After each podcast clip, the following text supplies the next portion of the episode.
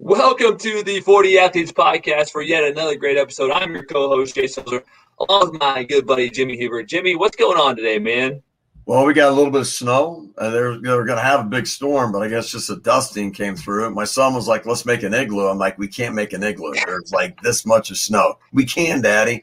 So anyway, a little cold hey. here, but it's all good. I love his belief, though. You know, you get too much snow, you can start making a big glue, right? You know what yeah. I'm saying? Mm-hmm. So, uh, hey, actually, we got a snow day today at my school, so that's pretty exciting. But you know, up north on the other side of Kansas City, man, it's something about the uh, the north side, I guess. I don't know.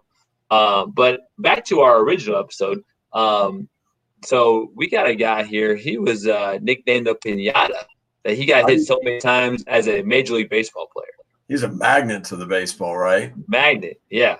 He played 13 years in the majors, and uh, guess what he did on his first at bat? Don't I, I know you're not going to tell me he struck out. He he hit a grand slam. Close, mm. close, close. He hit a two-run homer, I think it was. He was like only the 108th player ever to do that. Um, he's actually a Hall of Famer too. Not oh. in the oh. major leagues, but he's a Hall of Famer. Wow, that's awesome. University of Virginia. Than, yeah, he's more than Curt Schilling and Barry Bonds right now, right? He's a Hall of Famer. that's right. Um, and now he's like a certified uh, nutritionist, mental performance mastery coach. So I was really excited because of his dynamics, his background. Um, and he's also the founder of Fully Equipped Athlete, where they really dive into uh, nutrition and how that connects with your with your physical performance. So uh, we're going to bring on Brandon Guyer to the show today. Brandon, how's it going? Great. Thank you guys for having me. Really appreciate it. Hey, hey Brandon, I have to say this. So Jason's younger than I am. Okay. And I said, there's something I got to talk to Brandon about. He played for the Durham Bulls. I mean, Bull Durham, the movie. Kevin Costner, Crash Davidson. He's like, he hadn't even seen the movie, Brandon. He's having me say, I was like, what are you talking about? Haven't you oh, seen no. I've heard so, of it. I, so yeah, what was it? What was it like to play at uh, at the Durham Bulls? And like, did you did you ever see the movie and go and experience that? What was that like? Yeah, and actually, there was one game one year we actually went down the road and played at the field that they filmed that movie at, which is really cool. And it, it was crazy because the I think it was right field was super short. So everyone that day, if you're a righty hitter, they're trying to go oppo. If you're a lefty hitter, you're just trying to pull everything. Um, but yeah, just like the history and, and obviously watching that movie before, um, then going to play there. Like a special game. We wore cool uniforms. Um, so yeah, but I knew that before playing with Durham Bulls, and I always say, you know, any, any minor leaguer I talk to or any college guy, I'm like, man, you get a chance to play at Durham, whether home or on the road. It's like it's hard to beat all the minor league stadiums. There's some great ones, but it's hard to be playing with for the Durham Bulls. Just the history. You got the blue monster there, uh, so it's really cool. Did you wear a garter belt too, or do you not? You know, you know, where I, I, no, no, I decided. Jason would have to watch the movie to understand that one, so we'll leave. Yeah, yeah, no, I know what you're talking about. I last second, I said, no, I can't do that. so, Brandon, man, you've had a really, uh, I mean, you played in some high pressure situations. You played in the World Series. You know, been with the Indians, been with the Rays, some really successful organizations. Um, but it all goes back to mental health, and and you kind of you're a uh, you know a mental performance mastery coach, and a lot of times we forget that piece. We focus a lot on the physical, but not as much on the mental, it seems like. And so my question is like, are mental health and physical health related? First off, I 100% think so. Um, but going back to what you're saying with the mental health and mental performance, a lot of people say baseball and a lot of sports, 90% mental, maybe more mental. But a lot of times, baseball players and other athletes are maybe spending 10% on their on their mindset. You know, so you're a game that is so mental, but yet we're barely practicing. We're doing probably 90% physical practice. You know, so that's where um, you know, and I, I, I was guilty until I was uh, you know, my senior year in high school and and read a book called Heads Up Baseball by Ken Ravizza. I was all about the physical side because you know it wasn't big back then, and that's all you really um, hear about is oh, and it's more fun to do work on your swing, work out that kind of stuff. Um, but yeah, the mental side is so important. Um, but then when it comes to physical and mental health, I for sure they are related. Um, and what, what I think it comes down to is number one, sleep.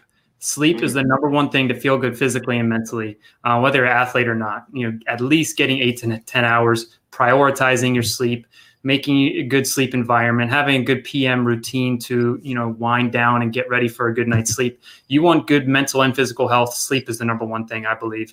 Um, and then, you know, physical health. You know, I've seen studies and people talk about, you know, a workout is kind of like taking an antidepressant, what it does for you mentally. So, yeah, physically, you work out, you take care of yourself. More likely than not, you're going to feel better mentally. And then when it comes to the mindset, you know those who have less stress um, going on in their lives the chances of them having a chronic disease stuff like that a lot lower so i definitely definitely believe that they're they're related so let's go let's go back to sleep real quick why like why is sleep so important like what is it what what, what is our body doing during sleep that gets us ready prepared for the next day and um, can you dive into that a little bit yeah so as an athlete, really anyone, it's it's all about recovery and your body, especially in like the deep sleep stages, REM sleep. Uh, that's when your body's recovering. That's when your body's producing like natural H, human growth hormone to help your body recover, help you feel great the next day. Um, you know, you'll have more focus, more clarity. Just mentally, you'll feel much better. And when you feel that kind of good, you're going to want to work out and do stuff like that. And you won't have to rely on willpower as much, maybe, to, to do the things. Um, so, yes, sleep really is everything. And that's why, you know, people who maybe feel like they're sleeping good because they, you know, those who pass out after having a couple beers, if you look at your sleep score, whether it's with a Whoop or any other thing, you'll see you're not getting as much deep sleep. You're not getting as much REM sleep. Um, so you're not going to be nearly as recovered, even though you feel like you're sleeping good. And there have been study after study showing if you compare sleep, uh, good diet, and you know a lot of movement, working out, for mental health and performance, sleep always comes out number one as the most important out of those three. Um, so you know that says enough right there for athlete yeah. or, or, non-athlete, really anybody. So, so my next question is like, what's a and, and everybody might be a little bit different, obviously. Like, uh, how do you develop your like? Let's go through yourself. What do you do at night to get yourself prepared for a good night's sleep? Like, what's your process? Do you have a shutdown routine with screens? Like, is, is that all involved? What does that look like? Yeah, the screens is huge. Uh, basically, a good PM routine where you're you're getting your body, you're winding down. Maybe you're reflecting on the day if you journal, whatever you do. Uh, I'm not saying you have to do that. That's something that I like to do. Reflect on the day and okay, what what could I have done better? Okay, do that. Then try to limit the screen time. Um, if you have trouble falling asleep, maybe you take some, you know, a low dose of melatonin. I'm not telling people to do that, but that can help if you have insomnia and it's hard to fall asleep. And no long-term study has really shown that to be um, you know, have long-term side effects. So, you know, that's something that I do every now and then. Um, but I think the number one thing is just avoid the screens. Um, and if you look at screens, try to wear uh, like blue blocking, blue light blocking glasses. Uh, there's a lot on the market now that can help too. Um, but you just don't want too much stimulus to your brain because then it's going to be harder to fall asleep. If it's harder to fall asleep, you're definitely going to get less deep sleep and less REM sleep. Um, so it all correlates, and uh, it really comes down to a good PM routine and a good sleep environment. You know, 60 to 68 degrees. I, I was very fortunate to work with a guy named Chris Winter, who was a sleep coach with the Cleveland Indians, and really taught us so much stuff. And so, um, good sleep environment. You know, keep it pretty cool, um, and then have you know shades that maybe block out light. You can get paper shades on Amazon for like 20 bucks. You just hang them up, blocks out light. Um, maybe a white noise machine um, that's very, you know, because little noises during the night could wake you up, but that might cover those so you don't hear them, so you stay hmm. asleep, especially if you're in that deeper REM sleep. Um, so little things like that really pay pay off. What a, Jimmy, what, I gotta admit, Jimmy, I gotta get some blue light glasses because the screen thing for me, yeah, I gotta get better at that. Gotta admit. Well, even like you said, Brian, if you can't, if somebody can't get blackout shades, you can almost get, you know, well, like a covering that you can go over your eyes at night that, that can yeah. block out the light as well. It's really inexpensive, like a sleep mask. The, the question I have for you is this is two things. One is, okay, so you said preparation before you go to sleep and off of screen time. Is it 30 minutes before you're getting ready to lay on the pillows and an hour before?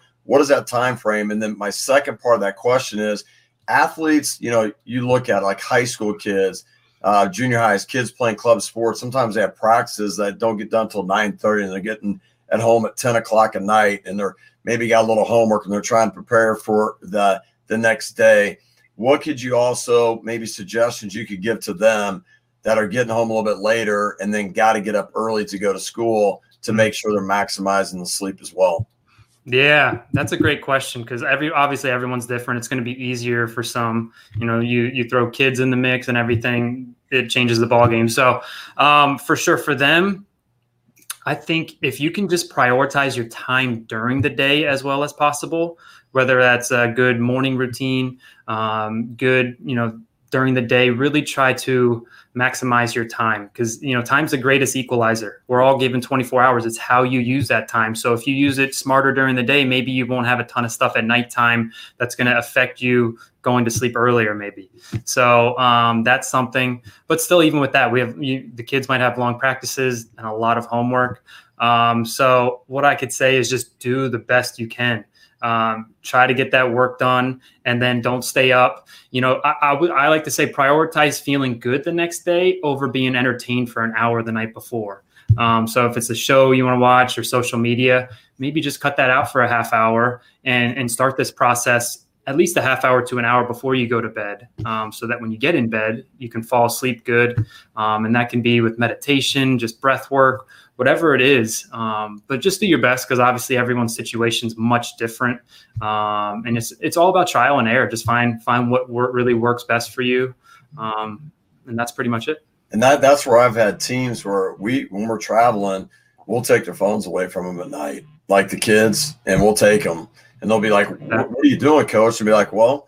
If you have your phone with you, it's going to be by your bed. You're going to be getting text probably things are going to ding, notifications, and it's going to wake you up. You don't get that deep sleep. Yeah. And so, is that where, like, even if you have your phone, do you recommend individuals to maybe put it on, uh, you know, like airplane mode or do something to where turn notifications off to where they're not getting woken up by their phone if they feel like they mm-hmm. have to have it by the, them while they sleep? Because, like Tom Brady talks about, his phone is in another room, it's not by him because that affects the sleep as well. What do you tell them about the phone by their bed while they're sleeping?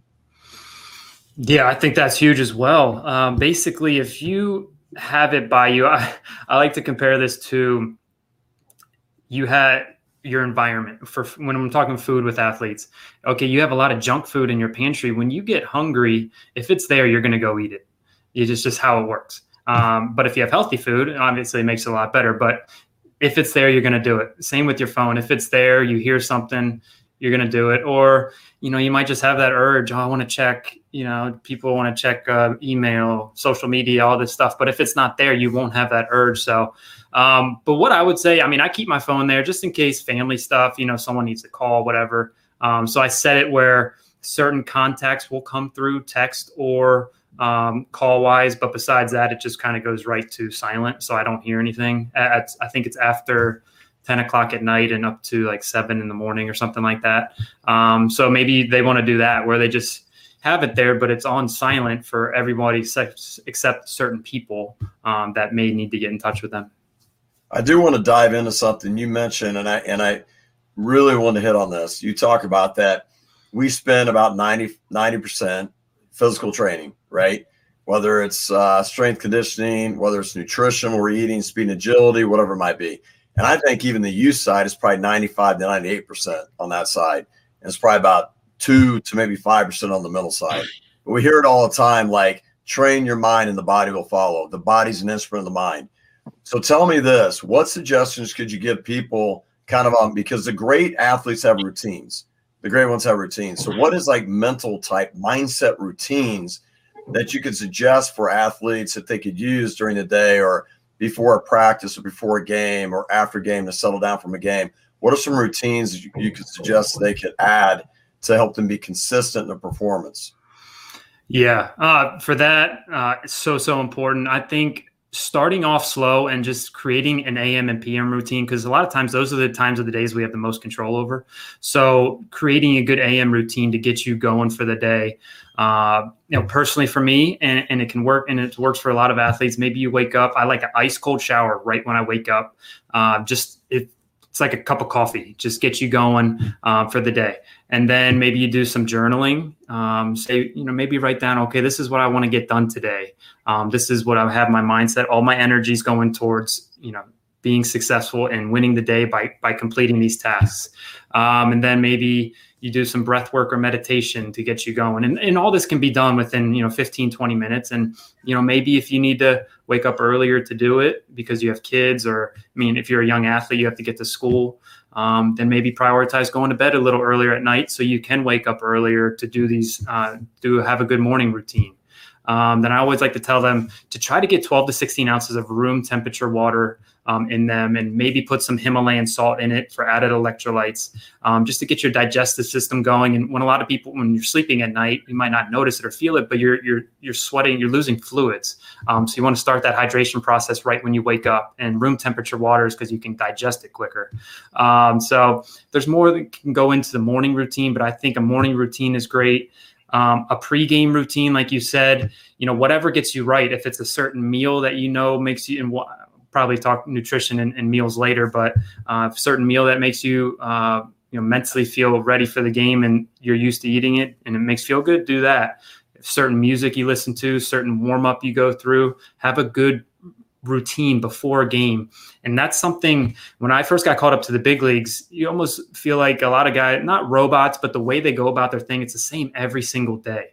And that's one thing that was the biggest difference from the minor leagues to the big leagues is everyone has a set routine that they go through just to help them get through it because the season's such a grind. So to help you get through it, you know, literally doing the same thing every single day um, to get you right. And obviously, you're going to make minor adjustments based on, you know, if you're struggling at the plate or pitching, make minor adjustments. But for the most part, your routine's pretty much the same. Um, and then a post game routine. Something I really like is no matter how you played that game. Uh, have where you write down a couple things that you did really well, even though you went 0 for 4, three strikeouts. Okay, what did you do well? Did you make a great play? Were you a great teammate? Uh, whatever is fine. At least a couple things you did really well that game, and then write a couple things down that you feel like you can improve for next time. So that's a good post game routine. Um, and then nighttime routine, we kind of already talked about that before sleep and everything. But routines are everything, and uh, yeah, I'm glad you brought that up because cannot recommend it enough to start it at an early age, start creating good habits, find your routine through trial and error, what works for you, and it'll set you up for great things. What do you do? Go back to uh, you sound like Wim Hof with the cold showers. Like that, that, so walk somebody through how you go because like, okay, I'm gonna take a cold shower. I just don't turn it on freezing cold and then jump in it. What do you do to like you start with warm water? and then for so long, or you just do it cold and get in for so many seconds? What do you do on kind of this cold shower? Yeah, I literally just turn the knob very little. But before that, I do like movement stuff. Like I'm moving my head around. I do stretching. Uh, my wife walks in the bathroom. She's like, she just thinks it's the weirdest thing, but I don't know. It just gets me going. For, it's all about getting going for the day because you know you wake up, you're still kind of tired, but I feel like movement gets you going, and then the cold shower really. So I do the movement and then get in the shower, really just turn the knob the knob a little bit and get right in, um, and just as cold as possible. It's it's tough, but it's all it's like a little stressor. They, those little stressor are actually are really good for you.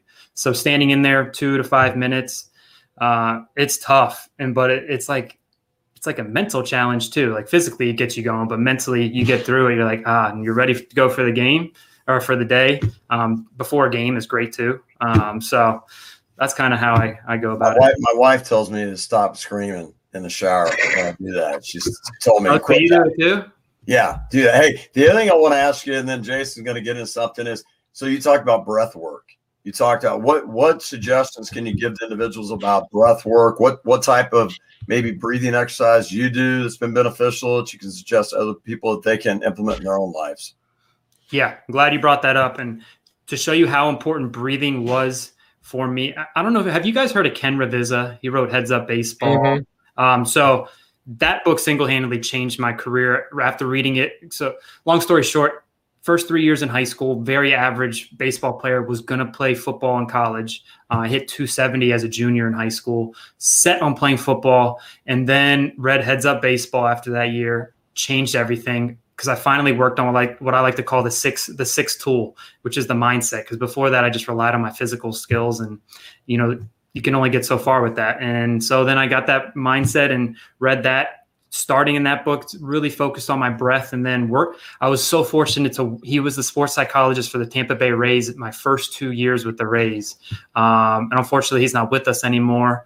Uh, rest in peace ken. But uh, what he taught me was breathing specifically every single pitch. And it was so important. I had a wristband made um, where i had the guy stitch breathe in it um, because literally before know, during a game before every pitch, look at it, take a deep breath. If I'm in the outfield, uh, especially in the World Series, a lot of nerve stuff like that, the breath can help you reset, refocus, lower your heart rate. It, it really is an amazing tool that I don't feel like enough athletes use. Um, so very fortunate for Ken to work with him, and he taught me that. But yeah, breathing for breath work. Um, something I like to do is just lay down and I think of a you, to start out. Just think of a box. Um, so inhale for, you know, three, start with three seconds. Three second inhale, hold it for three seconds. Exhale for three seconds, hold it for three seconds, and just kind of do that box. Maybe just do it five times. Do that for a week, once a day.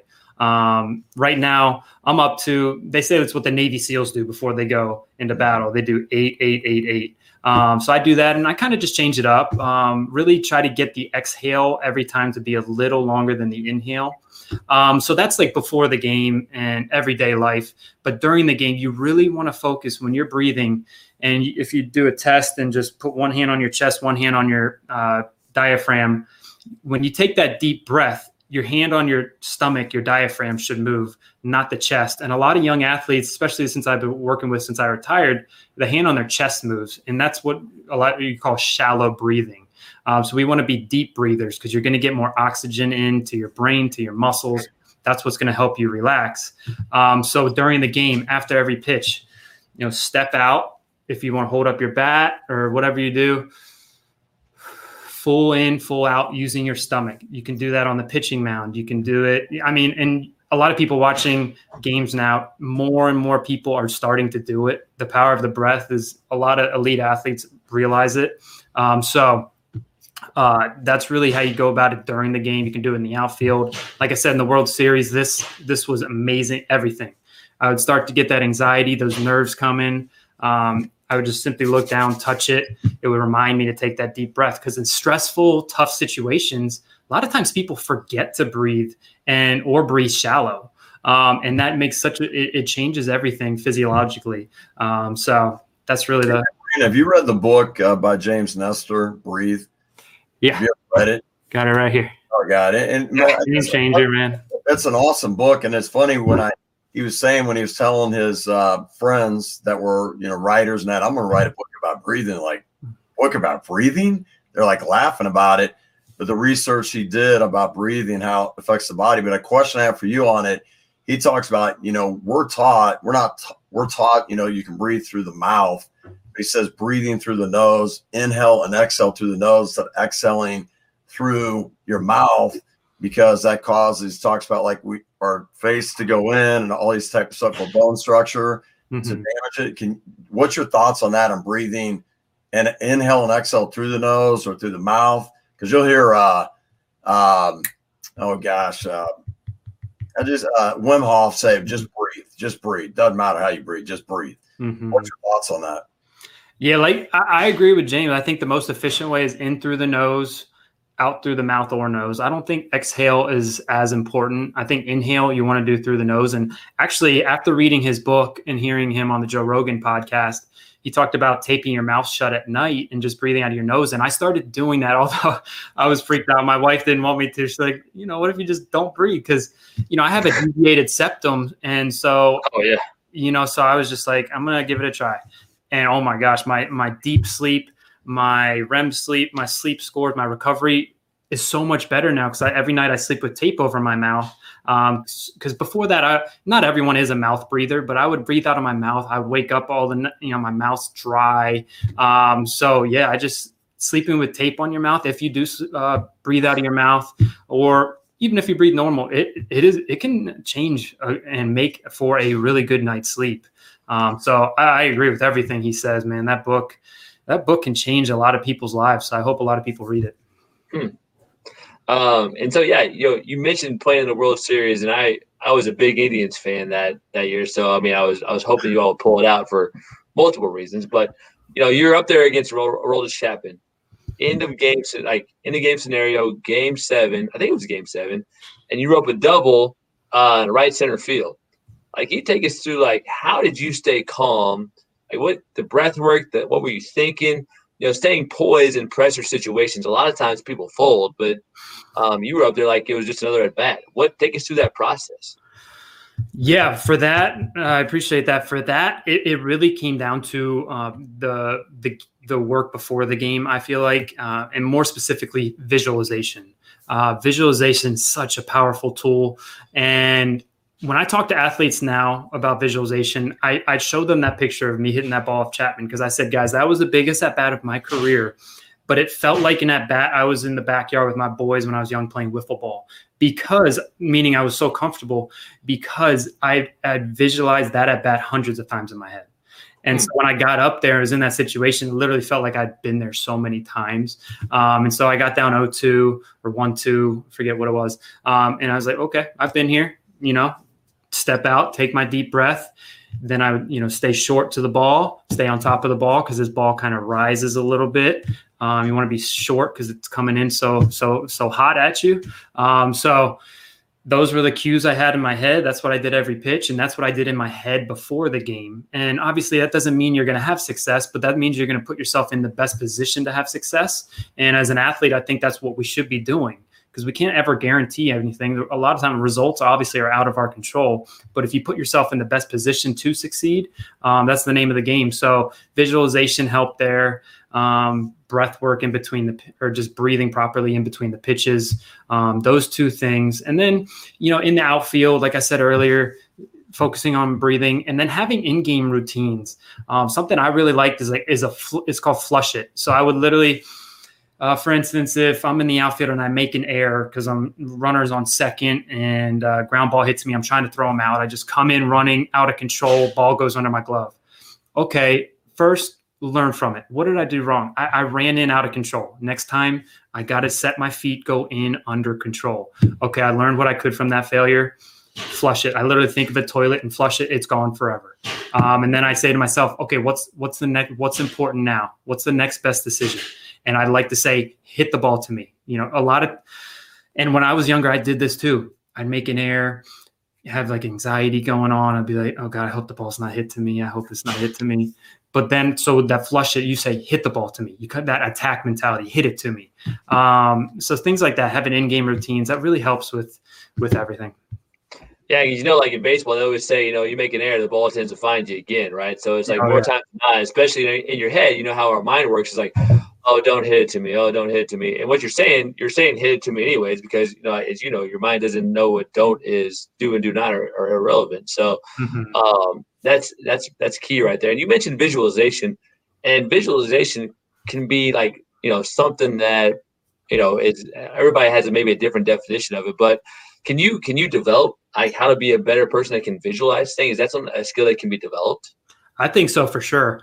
Uh, I was so last night in person at our facility, I do mental skills clinics, and I like to at the beginning run them for vi- visualization. And a couple new kids were in the class, and I did it. And afterwards, I like to ask them, "Okay, tell me about the at bat you just visualized." And you know, the first time doing it, it's kind of weird. They don't uh, maybe don't use all their senses to make it as real and uh, as vivid as possible because that's how you get the most out of it.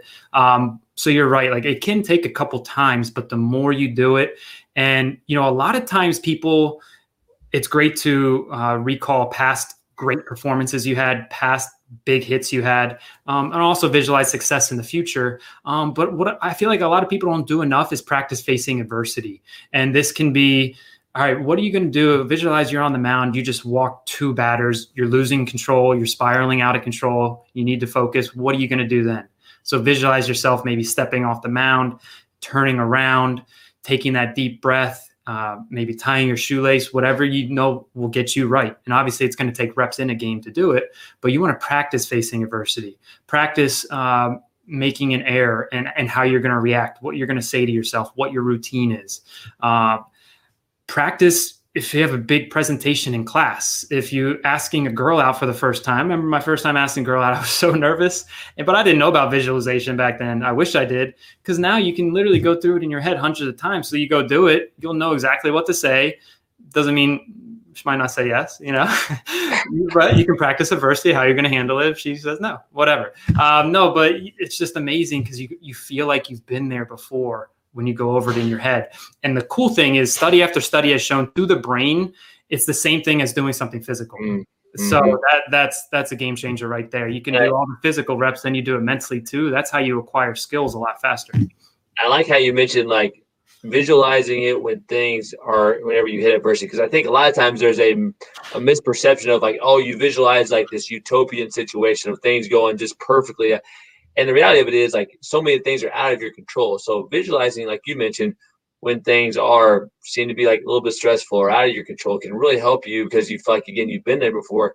And for myself, I know like whenever I started visualization, I always visualize like, oh, my day's just gonna go like smooth and perfect. And when it didn't, I was like, this doesn't work. But I was like, I was it was just a shift in how I visualized. And so, you know, that's I think that's a key thing that most people don't realize about visualization is like like you mentioned, visualizing through adversity too.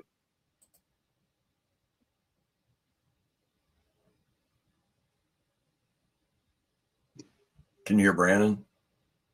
Oh, I'm sorry. Can you hear me? There we go. Yeah. Yeah. No, yeah, yeah. You're, you're spot on, man. Just practice that adversity because when it when it does happen, just so you know how to handle it. Well, going back to what you said too, Brandon, like Stanford did a study where they had did basketball players. They had a A group, B group, and a C group. The A group did they shot no free throws physically. They did no visualization the B group shot a certain amount of free throws each day physically, no visualization. And then group C, all they did was visualize. They didn't physically shoot it. Group A made like no improvement whatsoever. I think it was group B that physically shot, it was like 27% increase. And group B that just visualized. They didn't do physically any type of reps. It was like 25%. It was only 2% difference, just 2%. Pretty amazing. It's crazy. And a story that might rival that. And I don't know that it's not. I might be off a little bit, but I think it was a guy who was in the Nazi, not the Holocaust camps or one of those camps back in the day. And they said, okay, how did you get through it? He said, I visualized golfing 18 holes or more than that every single day. And then when he got out of it, he went and golfed and he golfed his best round ever. Hmm. And he hadn't picked up a club in forever, but he simply visualized doing it each and every day and then he went out and shot his best round. So yeah, the, the power of visual, visualization is real. The other thing I love too, you mentioned about flushing, flushing a mistake. Because the other day in practice, I'm glad you said this. When my kids watch this, I was telling them about flushing the toilet, about making mistakes, getting the poo poo to go down, the crap to go down, out of it. they're laughing at me, but now Brandon Guyer says they'll probably be, hey, this is cool. But what I like what you did is not only flush it, but now we're going to be proactive. We're going to take action toward it. Hit it to me, or give me that next pass. I'm going to hit this shot. I like yeah. that. Yeah. And so that's, that really comes down to being able to handle failure. And obviously, uh, as baseball players, there's so much failure in the sport. And simply, I believe the players in the big leagues are just the best at failing. They know how to utilize it. They know how to handle it. Um, they know how to use it as fuel. Um, so, yeah, being able to fail because you know you're going to, you know, especially maybe you don't a lot, but then as you keep going up the levels of competition and the talent gap gets smaller, you're going to fail. So uh, it's just really being able to utilize it and use it as fuel. So let's let's get into the nutrition side of it. Like, you know, they always talk about you can work out. Most people work out physically, and they think that's the biggest thing. They talk about like nutrition, what you eat and what you drink, is more important than sometimes your exercise. So, what do you tell athletes like what they should be eating or drinking or nutritional plan that can set them up for having success when they're you know practicing or playing, uh, you know, in games? Yeah. So first off, I just try to tell them to uh, try to master the fundamentals. I always like to say basics are best, uh, especially someone who maybe hadn't been eating necessarily healthy for a majority of their life.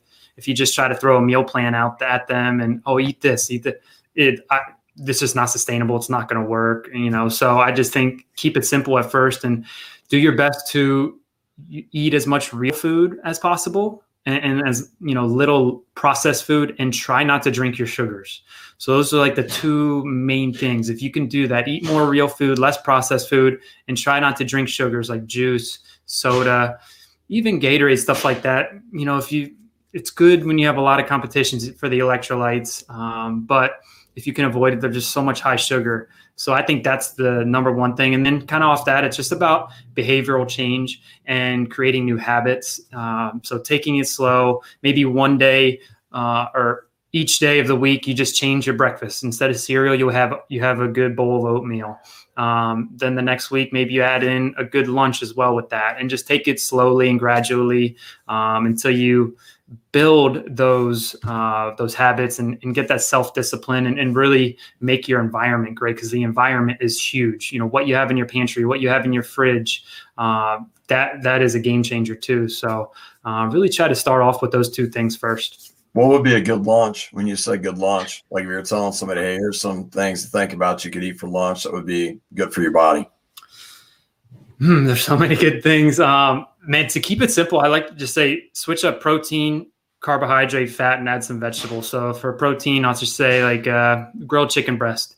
Um, carbohydrate, I'll say sweet potato, really good.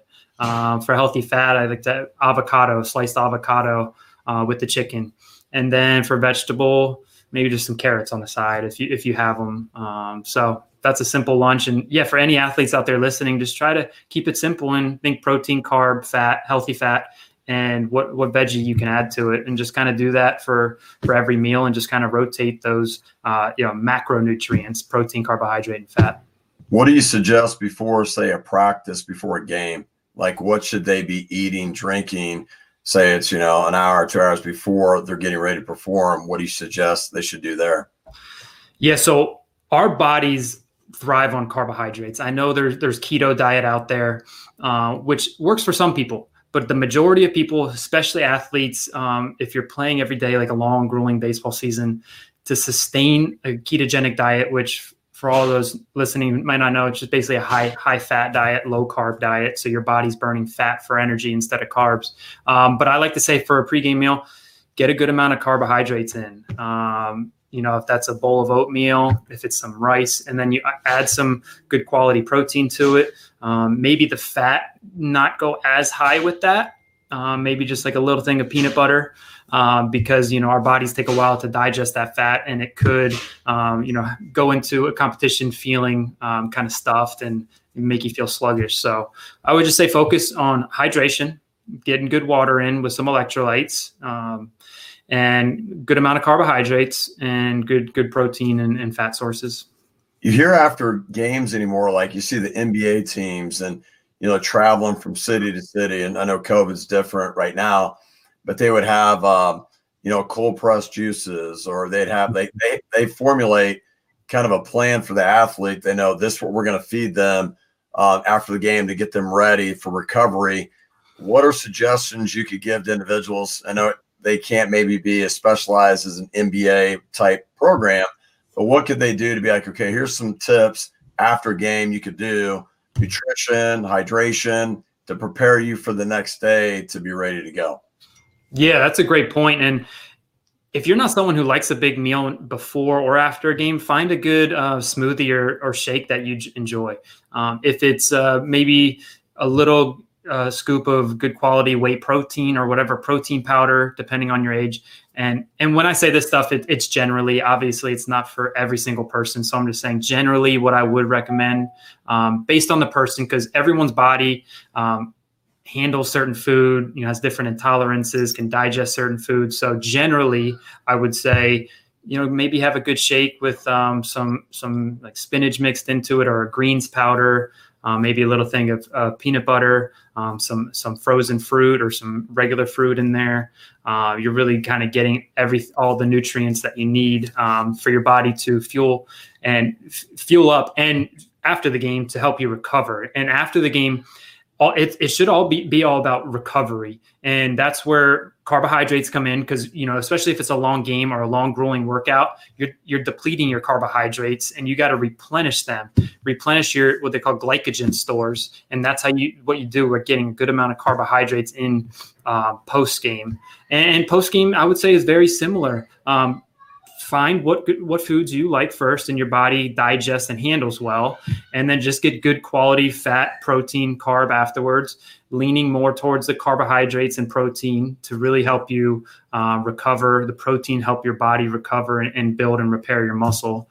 Um, so hopefully that answers your question. Yeah.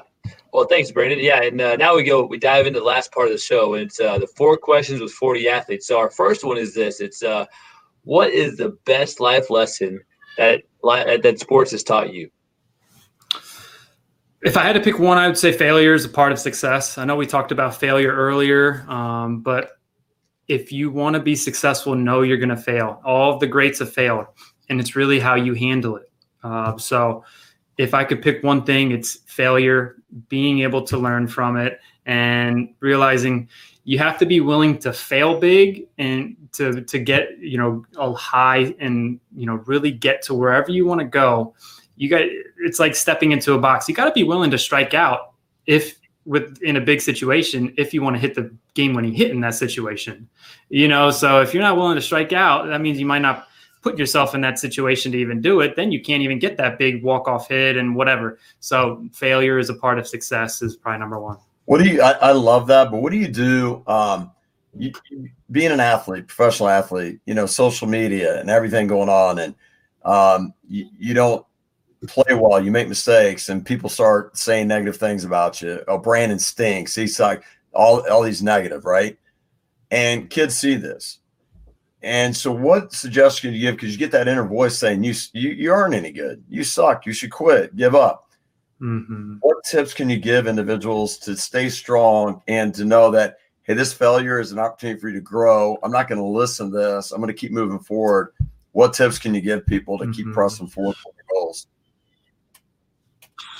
Yeah, first, I would say try to avoid social media as much as you can. I know it's such a big thing nowadays, especially the younger age groups. But you know, when I played, I I avoided it as much as I could. I had one time when I was a rookie with the Tampa Bay Rays. I made a huge error to. Um, we ended up losing the game because of it. And man, it's not even the biggest fan. It's a great fan base, not the biggest fan base. So this is in Tampa Bay. I got messages on Twitter. I don't need to go into detail. They're like, hope you get in a car accident. Like it was some of the craziest things I've ever heard. I'm like, you gotta be kidding me. So since then, I, I just avoided it. Uh, you know, so number one thing I would say, avoid social media. Um, and with failure, just know it's going to happen. It's going to happen to everybody. So that maybe should help you mentally know when it's going to happen. And then, you know, use it as fuel, learn from it, and then, um, you know, just utilize it because you're going to, you're going to grow from it. Uh, you, you, need failure in order to find out what you need to change in order to grow. So um, hopefully looking at it that way could help them. Yeah.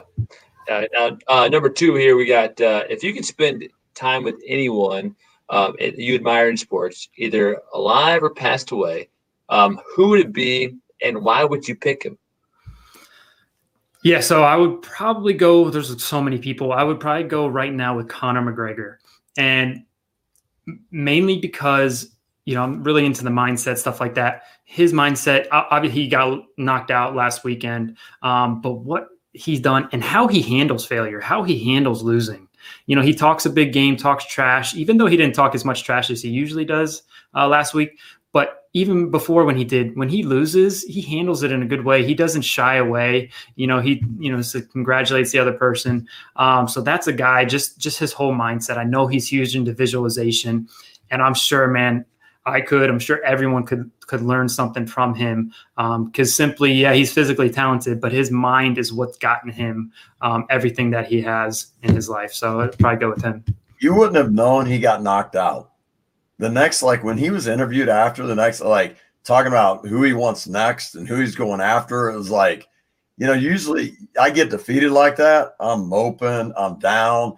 I'm like, oh, maybe this isn't for me. I mean, I thought he won the next day when I saw it, and I was like, oh, he got knocked out. I was like, it is hmm. amazing how he kind of like responds in a way that he just continues to be a champion, even though he, the results physically didn't prove that he was that night.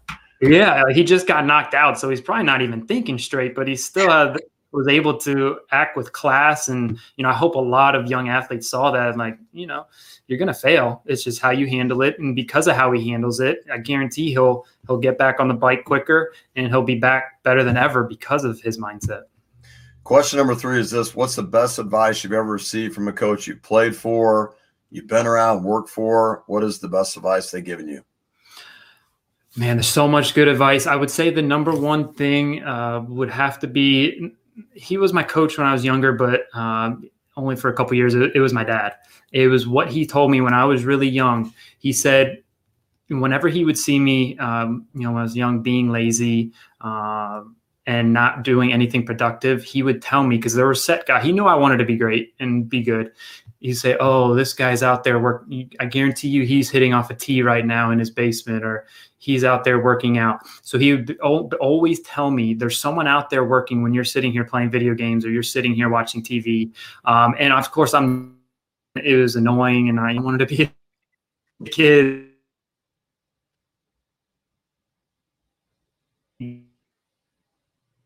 And literally, since you know, it took a couple times for him to. Sit. Then after that, I was like, okay. Uh, I was like, okay, this is if I want to be really good, I got to always think, no matter what I'm doing, there's someone out there doing something.